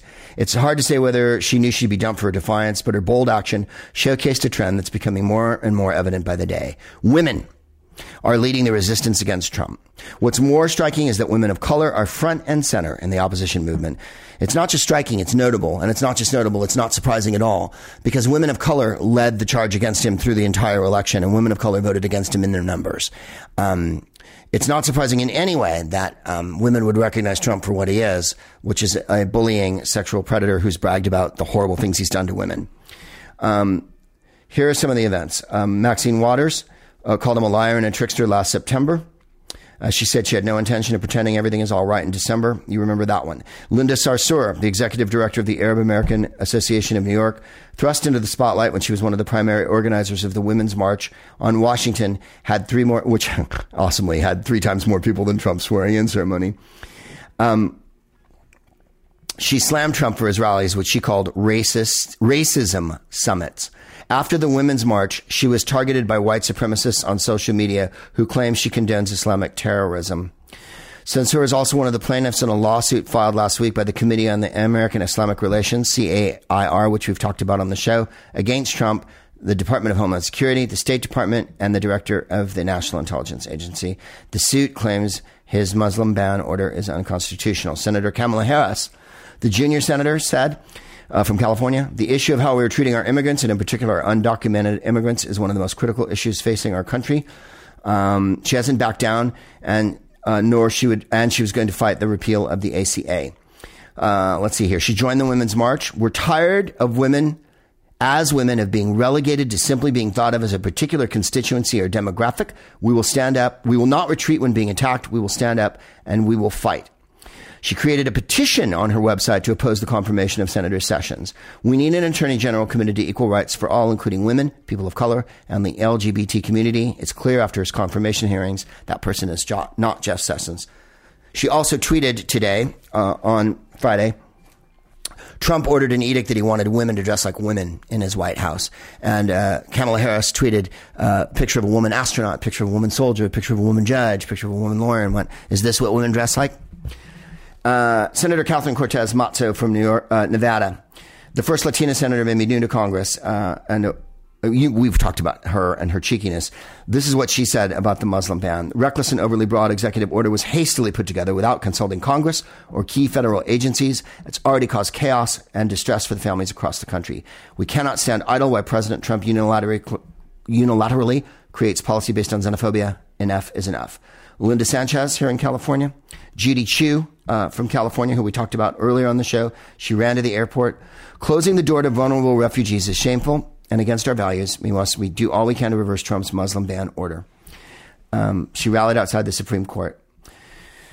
Hmm, a couple of little quick things uh, from an article that I liked here by Matt Taibbi, also someone I found to be way too much of a Bernie bro during the election and far too critical of Hillary and my um, estimation. However, Matt Taibbi is a, a good writer and an astute reporter and has a lot of experience. And you're going to not believe this one. Trump supporters are organizing a boycott of Starbucks. This time the crime isn't insufficiently Christmassy cup, but the company's pledge to hire 10,000 refugees. Michelle Malkin ripped the decision as evidence of radical progressive tendencies. Her piece in the National Review, entitled Not All Refugees Are Welcome, expressed her uh, uh, everything that is wrong and ignorant about the Trump movement. Forget about the obvious deficits of humanity, empathy, and generosity, always a given with Trumpian politics. The president and mouthpieces like Malkin are also deficient when it comes to values they profess to care a lot about, specifically patriotism and self interest. The title of this article is The Trump Movement Can't Even Understand Self Interest. She made a list of refugees who are not welcome Muslim extremists, anti American refugees, jobless refugees, one of the constant referrals of the Trump campaign was, I don't care how they come in if they come in legally. And this is what Matt Taibbi has to say.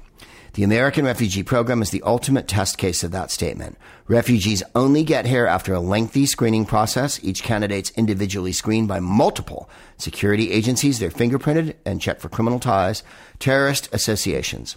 Regarding her first point, that would be the last route any terrorist organization would choose to infiltrate the United States. It would like it would be like trying to be a stowaway on a battleship.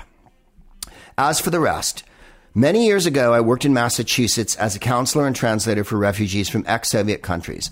Our major task was helping them find jobs upon arrival. We would have considered it manna from heaven to be able to call upon a company like Starbucks and place the people we had coming through in jobs serving coffee or washing floors. We would ha- we had PhDs, mathematicians, surgeons, architects, and scientists who would gladly have done those jobs. I even had a lead soprano from an opera house as a client. Everyone who does this kind of work will tell you that in every group of refugees, as in every group of people, you'll find all types. There are people who come looking for a handout. There are people who complain.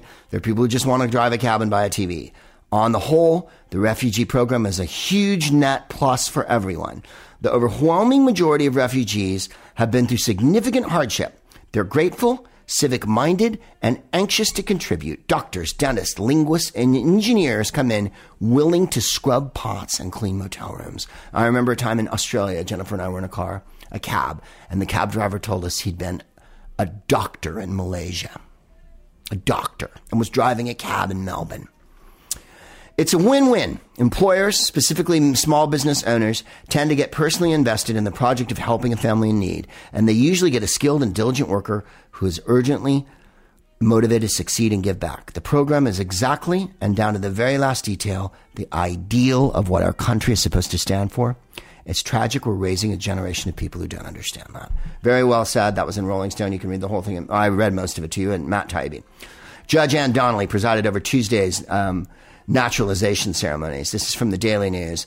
The Brooklyn judge who temporarily halted President Trump's immigration ban um, swore in American citizens on Tuesday. Three days after she granted emergency stay blocking the removal of individuals legally authorized to enter from countries like Iraq, Somalia, and Syria, she happened to be presiding over the day's naturalization ceremonies.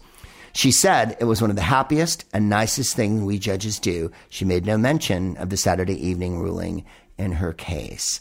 Um, she is awesome beyond measure.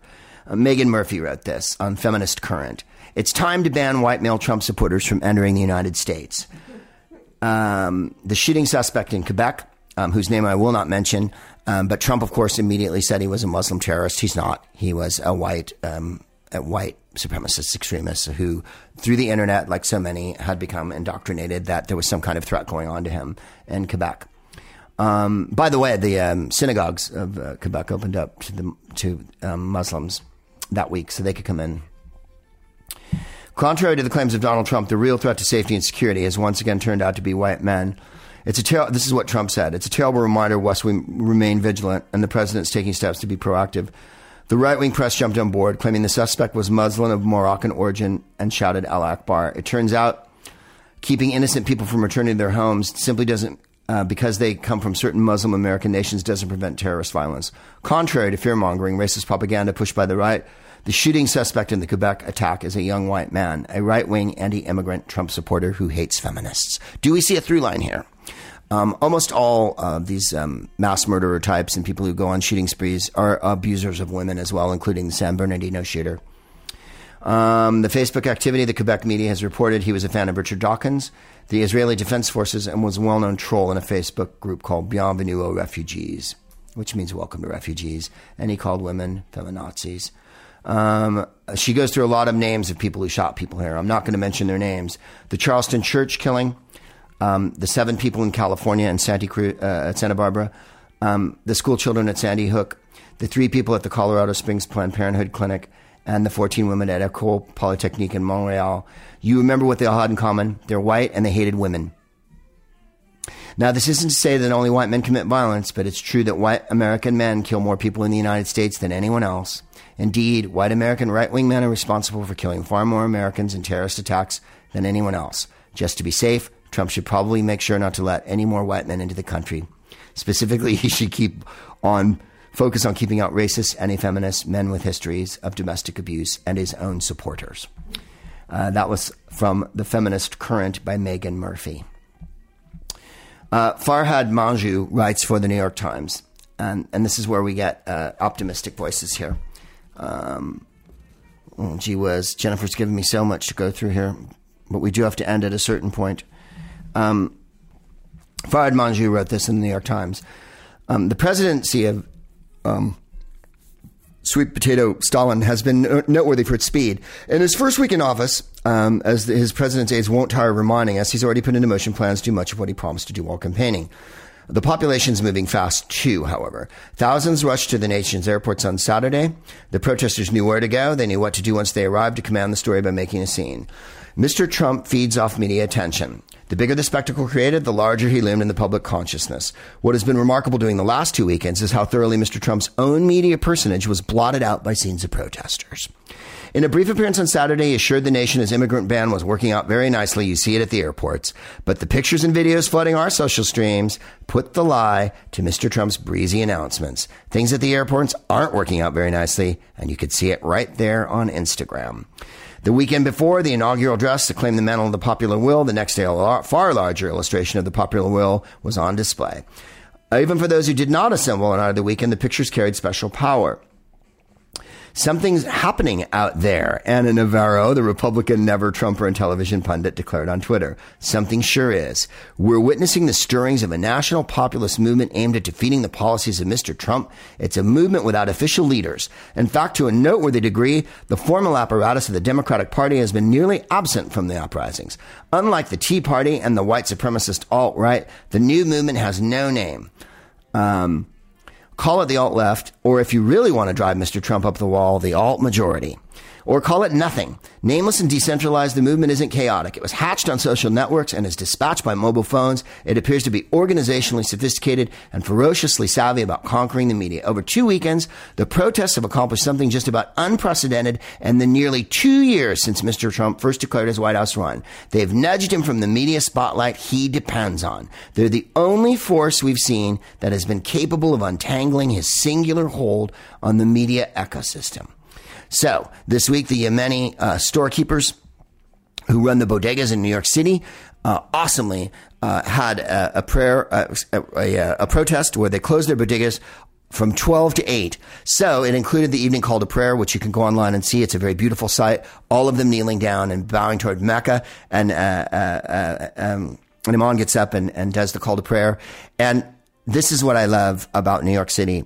They didn't close at seven in the morning to all day because they wanted the breakfast trade. they closed at noon so they could. The one thing you got in bodegas in New York is everyone comes in for coffee and sweet rolls and cigarettes, right? First thing in the morning, gum, whatever it is. Uh, no way were they going to close at seven in the morning. This is New York City. That's lunacy. Uh, these these are practical business people, uh, all of whom have uh, relatives uh, in the Yemen that um, need to get to Washington. Uh, I'm not going to read you the whole rest of the article, but you get the idea here. Here we are. Unlike Trump's hats, the pink cap came from the crowd. Thousands of knitters created them in the weeks between the election and the inauguration, then mailed them off to strangers who shared their views. And I can't remember the name of that lovely woman who gave us, forgive me, uh, write me uh, at familyforgreg at gmail.com and remind me of your name. You were at the Bar Lubitsch show, you remember, two weeks ago. You gave me delicious baked goods. You gave Jennifer the hat that she wore at the rally, and we thank you. Um, amazing hat, terrific hat, best hat ever. Uh, unlike Mr. Trump's hats, uh, there's money too. Since Mr. Trump's win, uh, the online movement has sparked millions in donations to progressive groups such as Planned Parenthood and the American Civil Liberties Union. Over the weekend, the ACLU raised, I, I think, $24 million. This says over 20, but I think it's up to 24 million. In a year, in general, they raised 3 to $4 million. That was one weekend. And we're in the fifth weekend of the year. The movement can also compel the attention of elites uh, between Monday and Friday, Silicon Valley was transformed, right? Uh, uh, um, the head of, uh, let's see here. Um, who jumped out? Uh, uh, the head of Uber jumped out. even um, Bob Iger here, who runs Disney, has pulled back from being on the transition team. Um, let's see here. Uh, Mr. Trump's immigration orders. An industry that was once merely skeptical of Mr. Trump's largely became opposed of him only because crowds forced change. There was a secret all day walkout at um, Facebook. And who was the other one? and Comcast also um, ran out. Important, the government and movement can, can, command the media narrative. He's promised a lot of bold change. His boldness will involve lots of real world consequences. Millions might lose health care if he repeals the uh, ACA. Many might be deported if he achieves his immigration proposals. If the last two weeks are any indication, none of this will happen quietly. There will be pictures and viral videos of real people facing hardship, and those pictures are sure to inspire hordes. When people are turned away from hospitals, when people are deported to Mexico, you will see large gatherings on Facebook and then on TV. A group of scientists are planning to march on Washington. There are other protest plans for Tax Day in April. And uh, by the way, uh, like I say, there's protests in your neighborhood all weekend long.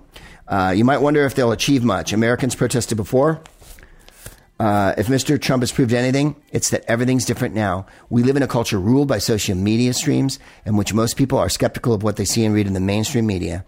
This explains why Stephen K. Bannon, the former executive chairman of Breitbart News, has been seeking to paint the news media as the primary opposition. Unlike the news media, Protesters produce an undeniable reality. Protesters can't be dismissed as fake news. They come to you unmediated, not from the Times, but from your friends and from friends of friends. They are, in other words, another version of your social network, the physical manifestation of an outraged newsfeed. Because they're people you know, they can't easily be maligned as unbiased, as biased or unfair. When politicians take on political crowds, it ends badly. Uh, there's another reason for believing protests could prove effective against Mr. Trump's policies. The protesters seem to drive him crazy. He's enamored of crowds. Throughout the campaign, he argued the polls were rigged, and his large rally suggested their growing tide of support. The crowds, in other words, became the whole ballgame. They were the only uh, they were the only reality that mattered. If he won the crowd, he'd win the election. Now faces the same dynamic in reverse. The crowds at his inauguration were supposed to certify his popularity. When they fizzled and they were outmatched by opposition protests, he couldn't help relitigating the matter for days. Things haven't gotten better. Now there are crowds on every screen and every feed. The people aren't saying nice things about them. And there's something worse than that, too. They've stolen the limelight for themselves. That's why we're winning. Sometimes we lose, sometimes we win. Um, we, re- we talked about black history. We talked about him asking women staffers to dress like women. That's just insane. And he also complained about what Sean Spicer wore when he wears the most ill fitting suits of all time. He looks like he's going to a barn dance. Uh, Jennifer compiled all of these things for me. He has 42 federal lawsuits against him currently. The ACLU and the National Immigration Law Center have a stay for executive order banning travel from seven countries. It was granted by District Judge Ann Donnelly, who we've spoken of.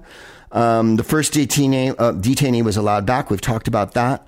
Um, that was the one in Los Angeles. That was Judge Dolly Gee. Um, she's the daughter of immigrants from rural China. Judge Dolly Gee. The ACLU's demanded documents to find out how exactly officials are interpreting and, ex- and executing the ban. Lufthansa is using Boston Airport to bring people with visas into the U.S. That might have gotten stopped as of this reading. I believe it got stopped a few minutes ago. This is Friday afternoon.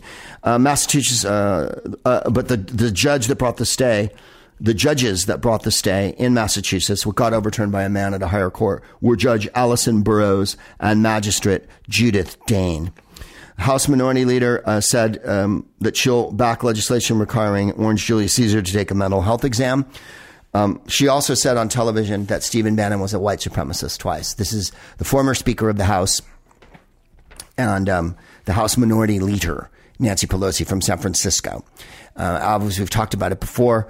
Um, Philip Burton was our um, representative in the 70s. Philip Burton had a heart attack and his wife, Sala Burton, took over for him. Um, her protege was Nancy Pelosi. Nancy Pelosi is from a well connected family in Baltimore, I believe it is, where her father was also a politician. Um, Nancy Pelosi um, said this week that we need to look into his mental health, and I believe a Senate, uh, a House bill is being put through that's going to require him to take a mental exam. He won't do it, of course.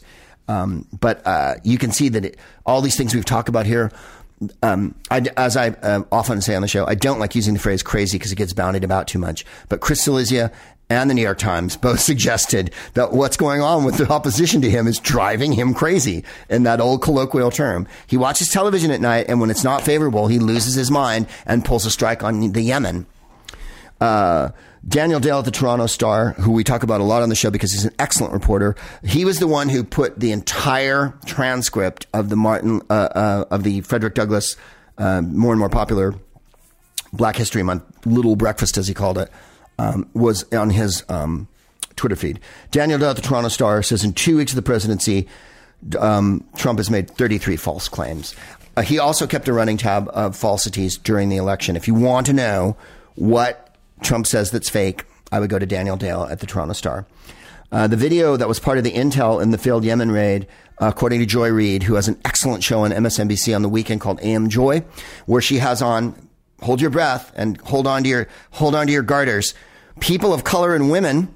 It's not a bunch of white guys talking about women's rights. Uh, uh Joy Reid is a black woman, and uh, I believe is her parents from Africa.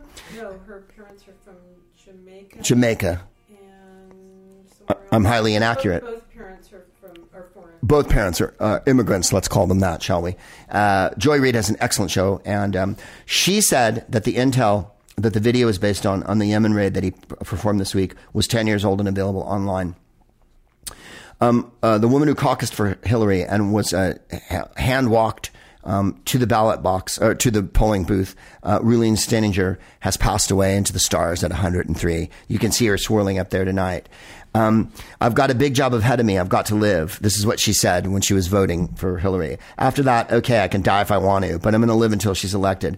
She asked her daughter-in-law to send Hillary a note about the Women's March, that she'd still be fighting after she's gone. It won't bother me. I'm going to die, but I've got children and grandchildren that are going to be affected by President Trump. Uh, I love that she said she's going to fight on after swirling off into the heavens. 103 years old. Um, she was born well before women could vote. Um, a CNN poll has, and many other polls that I've seen today as well, Jennifer, um, has Trump as the most unpopular new president ever. It's taken two weeks. He's reached a level of unpopularity that it took um, George Bush seven years to reach and that it took Nixon five years to reach. Um, of course, the Bowling Green Massacre will never be forgotten because it never really happened. And those are some of the easiest things not to forget. Um, I think well, I have a thousand more things. There was the protest in Berkeley. Um, which was uh, again I don't uh, um, promote violence. Um, oh, here we go. Joy-Ann Reid was born Joy-Ann Lomena in Brooklyn. Her father was from Congo, and her mother's from British Guiana, uh, which is at the top of South America, uh, in between Suriname and French Guiana, is it? Um, the two met in graduate school at the University of City. She grew up in Denver, Colorado, and went to Harvard. Mm. Uh, she's a highly intelligent reporter, and I suggest you watch her um, MSNBC has several people that are worth watching. Um, Laurence Tribe is a professor they have on as an expert quite a lot. He's very good. Kurt Eichenwald, uh, David Corn. Um, um Lawrence O'Donnell is quite a serious journalist and uh, does a good show on there. Um, and then if you like screaming, you can watch Chris Matthews. And even Brian Williams, you can tell, as measured and as calm and as even handed as he wants to be, is losing his mind over this. Um, Eric uh, Little Trumpkin went to Uruguay at the taxpayer's expense to go to a hotel that they're leasing the name Trump from. And in this article in the Washington Post, it says they don't know how much the lease is for. It's between $100,000 and a million dollars. We spent $100,000 to send a Secret Service retinue down there with him for their hotel rooms. He was interviewed on Uruguayan TV, and this is what Eric Trump said.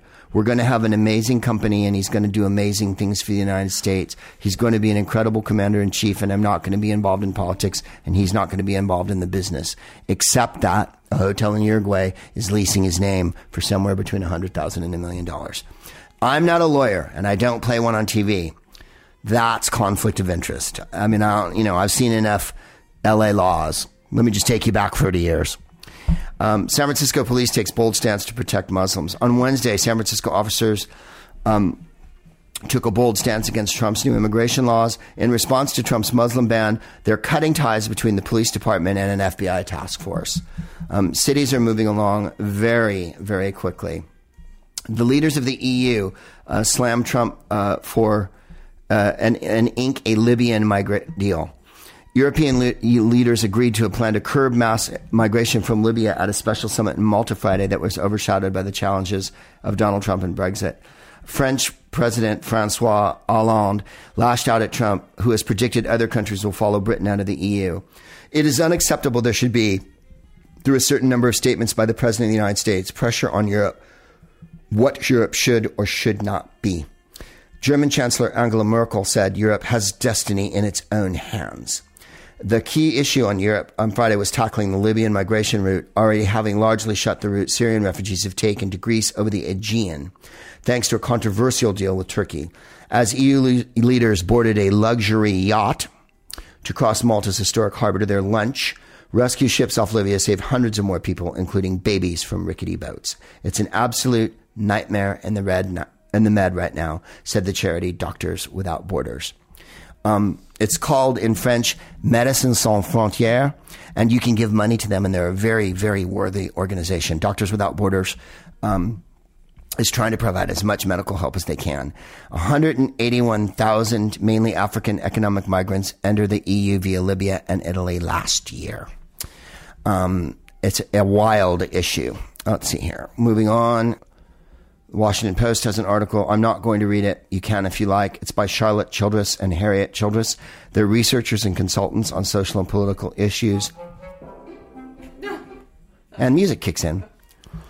They're the co authors of Clueless at the Top, uh, a book. And this is the opinion piece.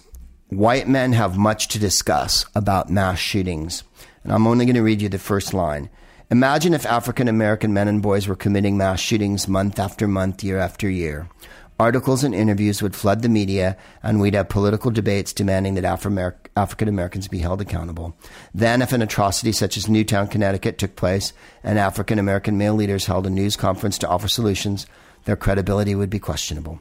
The public would tell these leaders they need to focus on problems in their own culture and communities. But when the criminals and leaders are white men, race and gender become the elephant in the room. All of the mass shootings, and nearly all of the mass shootings in this country in recent years, Newtown, Aurora, Fort Hood, Tucson, and Columbine, have been committed by white men and boys. Yet when the National Rifle Association, led by white men, held a news conference after the Newtown massacre to advise Americans how to reduce gun violence, its leaders' opinions were widely discussed. Unlike other groups, white men are not used to being singled out, so we expect that many of them will protest it's unfair if we talk about them. But our mission must correctly define their contribution to our problem of gun violence if it is to be solved. I'll let you read the rest of the article. The National Iranian American Council uh, wrote this, and Jennifer gave it to me bills to repeal Trump ban backed by nearly all congressional Democrats. Dianne Feinstein um, is the judiciary. Uh, uh, ranking judiciary mem- member of the Judiciary Committee. Um, she introduced uh, Senate Bill 240, which would rescind the executive order. Chris Murphy, Democrat from Connecticut, who's been a, a, a giant proponent of gun control because Sandy Hook is in his bailiwick, introduced legislation, um, Bill 248, to withhold funding for the executive order. Rex Tillerson was confirmed. Uh, you know, he's the head of Exxon and has extraordinary ties to Russia. You can find many pictures of him online if you wish, holding Putin I was reading from uh, the book last week when, that uh, was given to me in Vermont called um, Tears We Cannot Stop by the Reverend Michael Eric Dyson. And uh, it's really, really worth reading. I read you one, um, one paragraph from it last week, but I wanted to read you um, one more thing uh, since it's Black History Month. Beloved, let's try a brief thought argument. Let's apply the logic of some of your arguments about black folk to you. Take your argument we should pay more attention to black on black crime than white cops killing black folk because more black folks are killed by other blacks. Now let's compare the number of white Americans killed by whites to the number of Americans killed by terrorist acts. I can already feel your hair standing on end. You see how hurtful it is to make such a comparison. You see how it could miss the point of giving each cause of suffering its due. According to your logic, we should not be concerned with political acts of terror committed on American soil because since 9 11, less than 100 people have been killed in such attacks in America, while 11,208 people were killed by firearms in 2013 and 21,175 died by suicide with a firearm. Um, the book is called Tears We Cannot Stop. I'm still reading it. Uh, it is outstanding. And the author is Michael Eric Dyson. It will really uh, set you straight, baby, uh, on a lot of jazz. Again, fivecalls.org. We're going to be on the road, and that's how we're going to end this one. Uh, never stop the fight. Uh, we're winning on a million different fronts. Um, the smartest book in the, uh, let's see. Yeah, well, this will come out on Monday. Uh, we'll be at the Irvine Improv in Orange County, that bastion of freedom and liberty. I used to do a joke about they have a, the game reserve in, on the way to the Irvine Improv, and I would say, what, what, what, what kind of game preserve do you have in Orange County? What are their right wing deers? we'll be there. Um, eight o'clock show at the Irvine Improv. It's going to be a podcast uh, and uh, just that. Then uh, we'll be doing um, the Bar Lubitsch on the 13th of February. And then my paperback book comes out on the 21st. The paperback version of smartest book in the world will be at Chevalier's Books on the 23rd at 7 p.m. We'll be at Diesel Bookstore, and both of these are in LA. Chevalier's Books in Larchmont, if you're LA, Angelino. Uh, Tuesday, February 28th, we'll be at Diesel in Brentwood. Um, we'll also have, I believe, a USC film crew coming to that one, or they're coming to Chevalier. Um, uh, and the book will come out uh, in paperback. You can buy it at gregproops.com. Of course, look for it in your local bookstores. Demand it if they don't have it. It's the greatest book ever. Um, we'll be at the Helium Club in Portland on March 4th, and that will be a book event. Uh, I'll be signing as well. Also be a podcast. It'll be at 4:20 in the afternoon, dude. There's a dispensary around the corner, so you can get your swerve on. Then come over. Watch the podcast. I'm going to sign books afterward. Planned Parenthood will be there at that podcast. Then we'll be at the Crocodile in Seattle, which is a groovy nightclub downtown. That'll be on the next day, the Sunday the 5th. That one will be at night at 8 o'clock. Um, the Planned Parenthood will be there as well, and we will also have books on sale there. Then you can join us in Paris for our Parisian friends. We'll be doing a podcast at Shakespeare and Company, just where uh, Jennifer and I did the podcast at Christmas time. We'll be back there in the main uh, uh, area of the bookstore, so you have to go online to Shakespeare and Company's uh, website if you want to come in. It's a very limited number of seats. What is it, about 50, 60? somewhere in there. Uh, we'll have some drinks. We'll have some cookies and whatnot. We'll probably put some wine on. I'm sure they'll have some cheap plonk you can suck down. And then uh, I'll get up and read from the book and, and tell some jokes, and we'll have a good time in Paris. And then we're all going out for French food. Uh, then uh, on the 13th, we'll be at the Soho Theatre in London. We'll also have books available there. I think we're going to have hardback books there. I think I have a case of books stowed at the Soho Theatre. We'll be cracking that out, and you'll be they'll be there at popular prices. Then I'll be at Glasgow at the Glasgow International Comedy Festival doing stand up on the 15th. On the 16th, I'll be doing the podcast uh, at a theater called Cottiers. I think both events are at Cottiers. I'm pretty sure we're having books there too. We're getting close on that. Uh, then we'll be at the 24th through the 26th of March at the San Jose Improv. The 26th will be a podcast. We're working on getting books for that. And we're working on getting Planned Parenthood for that. Then the 29th, I'll be in Chicago uh, March 29th at Lincoln Hall, um, which is part of the Schubas organization there, and they couldn't have been nicer to me. Um, I played Lincoln Hall last year. If you were at the Chicago uh, Comedy Festival, the little one, that, uh, I don't want to say the little one they had, they had a really nice, intimate comedy festival in Chicago. Uh, Cameron Esposito was there. Uh, I was there. Uh, Rhea Butcher was there, and um, I did Lincoln Hall, and it's a, it's a fun venue and there's a restaurant there and a bar and whatnot. We're also going to have Planned Parenthood table there, and we're working on getting books for that one as well. So we're trying to have Planned Parenthood at every event we can uh, from here on out. Uh, it, it's a lot of different people to deal with, so that's why they're not at every single one all the time. Then, of course, in May, we'll be back at the Bell House in Brooklyn. That's May 26th for our Brooklyn friends. Who's live anyway with Ryan Stiles, Joel Murray, uh, who's from the planet Krypton, and Jeff B. Davis, who you know as the maid on the Brady Bunch, as well as uh, uh, from the uh, exquisitely crafted um, podcast Harmontown, where he plays the comptroller. And no, he doesn't know what it means either. Uh, uh, and Bob Derkach, our musical director, will be back on the road um, on in between doing those book events on the 25th, 6th, 7th, somewhere in there. If you go to Who's Live anyway, we're going to be up in uh, Vancouver, I think, and um, Coquitlam. And then we're on the road all year, baby. We're going to be all over the United States. Um, in the Midwest, yes, your your state. Uh, we'll also be up in Canada again um, in March and whatnot. And then in April, we start in earnest going back on the road uh, all through April and May. Um, uh, the East Coast, New Jersey, jazz like that. Where should I go, Greg? Who's live anyway? It's called Who's Live Anyway. We also have a Twitter feed. Look at us. And by the by, the by, the by, and this is going to shock a lot of you Luddites out there. Ryan Stiles has been dragged kicking and screaming into the new millennium. Ryan Stiles, uh, from his uh, palatial lakeside castle, is now tweeting Ryan Stiles is now on Twitter, and he's at Who's Ryan Stiles. Let me just spell it for you. I'm not presuming you don't know how to spell who's, but a lot of people spell who's W H O apostrophe S. That you'll find is who is. Whose is another word entirely, like whose line is it anyway? And that's W H O S E and then capital Ryan, then capital Stiles. And his Twitter avatar is a delicious casserole that he's cooked. He's quite a good cook. He can also clean and gut a salmon. I don't know if you know that about Ryan Stiles, but he can. I've not seen him do it, but I've seen him mime doing it. He worked on a fishing boat. He's very clever. Uh, and he wrote awesomely as his Twitter banner I am you, you are me. Can I borrow 10 bucks? Um, I believe that it is this administration that has forced Ryan into the uh, shining light of Twitter here. He only has 9,583 followers as of this Friday, but we can all come together and uh, boost Ryan Stiles uh, up. He deserves many more.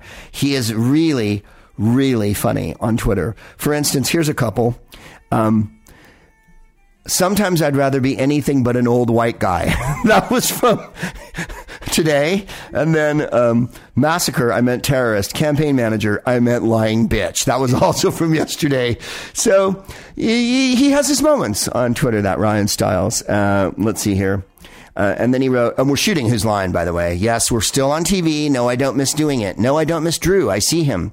I don't miss any of the Whose Line guys. I'm on the road with them all the goddamn time. Do you understand? We're going to be back on the CW with a new season. Aisha Tyler, Wayne Brady, Colin Mochrie, me. Uh, I assume uh, Brad, Johnny, all your favorites. Um, and Ryan wrote yesterday, back to shoot Whose Line with the Canadian. That's that's Colin next week. So we're just warming up a little. He's probably writing his jokes right now. And then the one other tweet before that was I was going to put Colin Mochrie's face on the cheesy casserole, but I didn't have any ham. Oh, yeah. We work as high as we can. That's the credo of the Whose Line crew. Like the Reuters news agency, before we started Whose Line, we all sat down and in blood, we let each other's blood out of a small hole in our necks that we have, like in the movie Dune. And using that heart plug, we each wrote in blood on a piece of paper, I will make jokes about my knob to the best of my ability. You've been the smartest uh, crowd in the world. I have been the smartest man in the world. Thank you very much for listening. Everyone here at the Porpoise of Fruititude thanks you. I wish you nothing but love. May every page you turn be a Satchel Paige. May every bell that rings for you be a cool papa bell.